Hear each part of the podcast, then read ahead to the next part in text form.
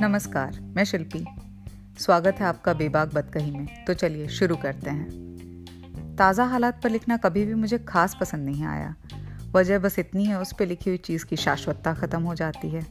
मान लीजिए, लखनऊ पे लिखी हुई आप एक छोटी सी कहानी, तकरीबन पचास साल पुरानी, पढ़ रहे हैं। जिसमें लेखक स्ट्रीट लाइट से लेकर शिया इमाम बाड़े की बातें कर रहा है। आप उसके रस में डूबे हुए भूल जाते हैं। कि आज के लखनऊ और 50 साल पुराने लखनऊ में काफ़ी फ़र्क था। मगर उसी वक्त अगर लेखक ने अमीनाबाद जाने का रिक्शा कर लिया और साथ में कहानी में उस वक्त का दाम, रिक्शे का किराया चार आना मान लीजिए चार आना भी लिख दिया तो अचानक से थोड़ी सी देर के लिए ही सही, पर वो तारतम्य टूट सा जाता है। आप खुद को लेखक से दूर समझने लगते हैं। एक पीढ़ी तक दूर। शायद ये बात सबको ना खटकती हो, पर मुझे ज़रूर दांतों तले आए कंकड़ की तरह लगती है। वैसे ऐसे ज़िक्र इतने बुरे भी नहीं होते, ये हमें बीते वक्त की झलक दिखाते हैं, पर जब हम किसी लेख या कहानी में तथ्य यानी फैक्ट्स नहीं खोज रहे होते, तब ऐसे तथ्य उसे हल्का सा बेमज़ा तो कर ही देते हैं। उस साहित्यिक टुकड़े का टाइमलेस होना खतरे में पड़ जाता है। जैसे आप ऋग्वेद को ही लें, जो कि ना सिर्फ़ भारत की, पर विश्व की सबसे पुरानी उपलब्ध किताब है। अगर आप उसे पढ़ें, मैंने टुकड़ों टुकड़ों में थोड़ा बहुत पढ़ा है और अगर आप भी मेरी तरह शास्त्रों के निचले दर्जे के जानकार हैं तो तकरीबन साढ़े तीन हज़ार से चार हज़ार साल पहले लिखी हुई ये किताब आपको इतनी ही समझ आती है कि ये वैदिक देवताओं की स्तुतियों पर आधारित है। इसमें इंद्र, अग्नि, वरुण, मित्र, सोम आदि की उपासना की गई है। सोम रस का ज़िक्र भी बार बार आता है। इस सब के बीच कहीं कहीं पर जब जुलाहा सुनार, किसान, चोर, जुआरी, लोहे का पैर, सुई, सिंचाई, ऐसे शब्द आते हैं तो राहत की सांस मिलती है। जब मांस पर भिनभिनाती मक्खियों का ज़िक्र आप ऋग्वेद में पढ़ते हैं तो पहली बार आपको उन पे प्यार आता है। सनातन, शाश्वत सत्य ऐसा ही होता है, जो समय की बीड़ियों को तोड़ देता है और चार हज़ार साल पहले के इतिहास के धागे से बिना गांठ के आपको जोड़ देता है।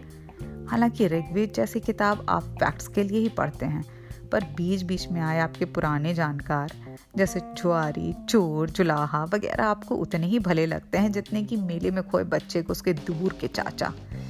पर कभी कभी लिखना उतना ही बाध्यकारी हो जाता है, जितना कि कोई इन्वॉलेंट्री एक्शन अपने सारे पूर्वाग्रहों के बावजूद मैं खुद को कोविड 19 पर लिखने के लिए बाध्य पा रही हूँ।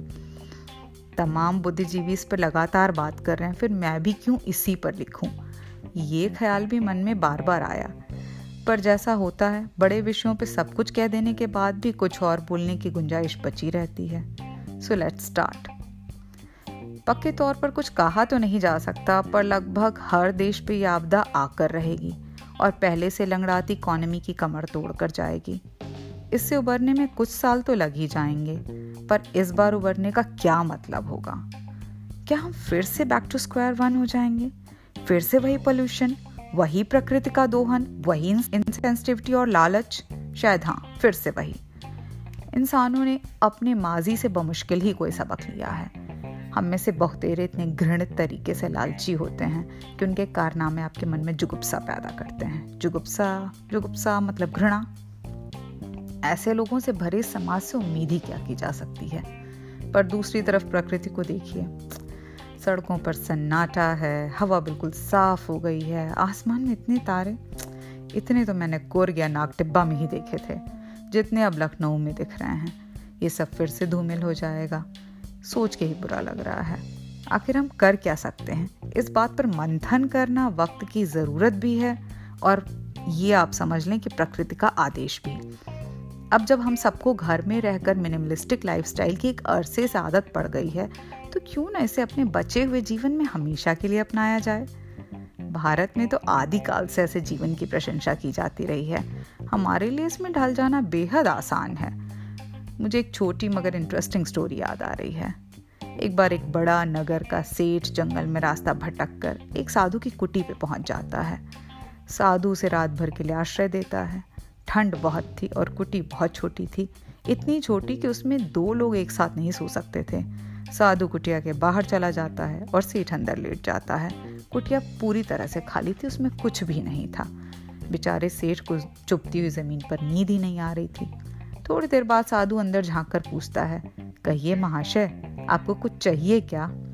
इस पर थका हुआ सेठ झुंझला कर जवाब देता है, यहाँ है ही क्या जो आप मुझे देंगे?